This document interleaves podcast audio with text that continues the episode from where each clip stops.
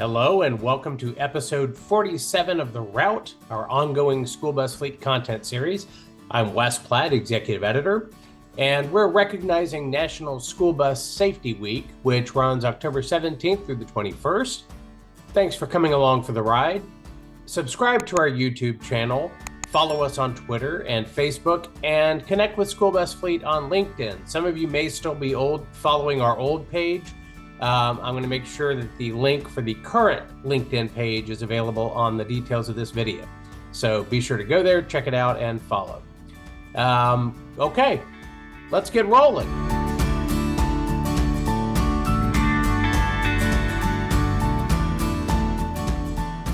Our first stop is Washington, D.C., where the National Highway Traffic Safety Administration kicked off a safety awareness campaign ahead of National School Bus Safety Week.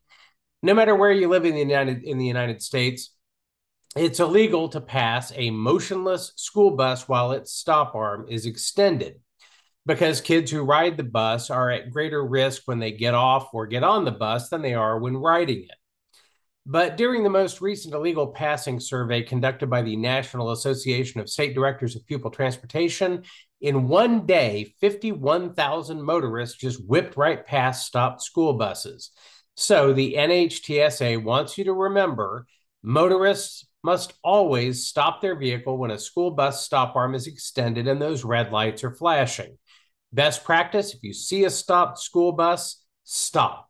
You're better safe than sorry.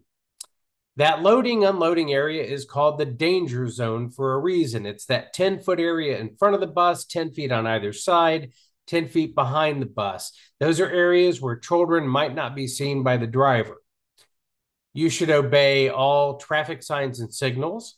You should not drive while you're distracted looking at your phone. And never, ever, ever pass on the right side of a bus where children enter or exit. Last month, I got feedback from three school bus fleet editorial advisory board members about the illegal passing problem. Michael D'Alessandro, who's a recruiter for Student Transportation of America, said he thinks most states and counties have done all right for the most part using public service announcements to spread the word. But he noted that a lot of younger drivers don't get their news from traditional media. So we need to go instead to online sources and streaming to get the word out. Derek Graham, a consultant for Edulog, and a former state transportation director for North Carolina, doesn't think we can throw money at the problem and expect it to resolve.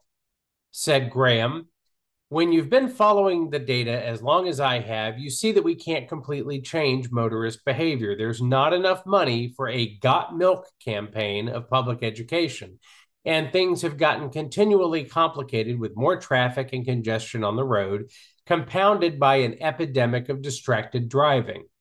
Some strategies that he recommends are uh, keep educating students and bus drivers, engineer improvements to make the school bus and its stop arm as conspicuous as possible, and adjust routes to minimize instances of students crossing the street.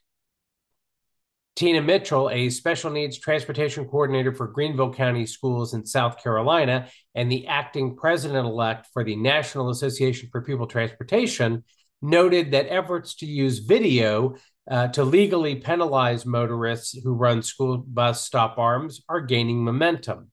She thinks we could do more to advertise that video can be used against motorists and says it has made a difference uh, in awareness in South Carolina. She also said that a national campaign that graphically portrays the sometimes fatal outcomes of passing a stopped school bus might amplify awareness and ultimately save lives. What do you think? Do you have any strategies to recommend for battling this chronic problem? Give your thoughts in the comments. All right, our next stop is Bloomington, Indiana, where Thomas Built Buses just delivered their 200th Saf-T-Liner C2 Jouley electric school bus. The Proterra powered school bus now serves the Monroe County Community School Corporation, which was the first Indiana district to get an electric school bus back in fall 2020. Said Jeff Hauswald, superintendent for MCCSC, our district is delighted to have received the 200th Julie from Thomas Built Buses as we continue to lead electrification efforts for our students, staff, and the larger Bloomington community. Beyond the long term cost savings benefits, converting our fleet also helps us meet safety and sustainability goals set forth by school administration, reducing CO2 emissions by 27 tons and saving 1,080 gallons of diesel per bus in our fleet. With every additional bus we convert, we're only adding to those numbers. Said Kevin Bangston, president and CEO of Thomas Built Buses, we are thrilled to pave the way for a cleaner future for the children in Indiana and across the country. We believe electric school buses to be the future of pupil transportation, and with quieter operation, lower operating costs, and zero emissions, MCCSC will continue to reap the cost and societal benefits of school bus fleet conversion. Congratulations to Thomas Built Buses on this latest achievement. All right. Next, let's go to Alpharetta, Georgia, where IC Bus and Bluebird buses became part of a first of its kind test to see how connected technology can be used to optimize traffic signals for school buses.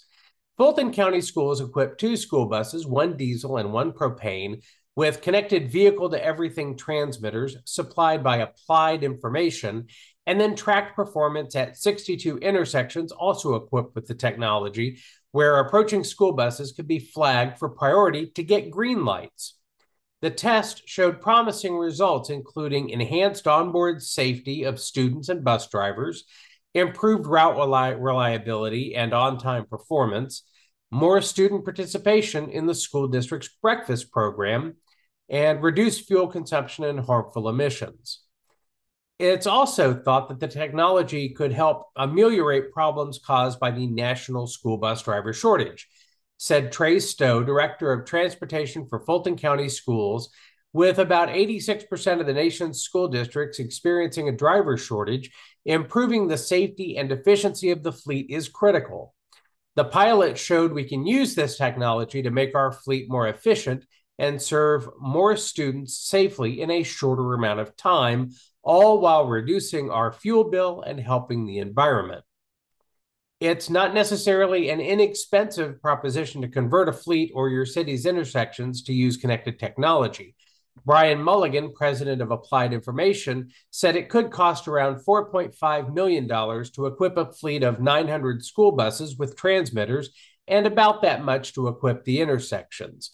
But, added Mulligan, it's quite affordable within the scale of grants and investments compared to the cost of building a bridge. In principle, technology deployments are effective and inexpensive compared to the cost of concrete and asphalt. So, what do you think about this potential traffic optimizing revamp? Uh, could it be a game changer? Share your thoughts in the comments. Okay, it's time to park the bus for now. Thank you for watching. I want to give a quick shout out to Facebook follower Katrina Falk, an undisputed expert on Crown school buses. Be sure to subscribe to our YouTube channel.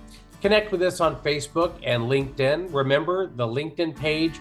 We're no longer on the old page, we're on a showcase page now. Please follow us there. Follow us on Twitter at School Bus Fleet. If you've got news, send it to wes.platt at bobit.com drive safely, and we'll see you next time on the route.